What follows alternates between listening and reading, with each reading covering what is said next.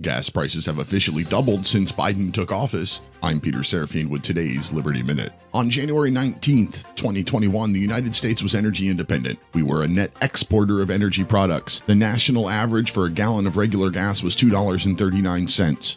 President Biden is sworn in and immediately cancels the Keystone XL pipeline, stops federal land leases, adds new hoops to jump through, and starts to slow walk permits. Gas prices begin to climb within days. On Friday, AAA reported the national average price for a gallon of regular gas was $4.81. That is a new record high and officially more than double the price on Inauguration Day.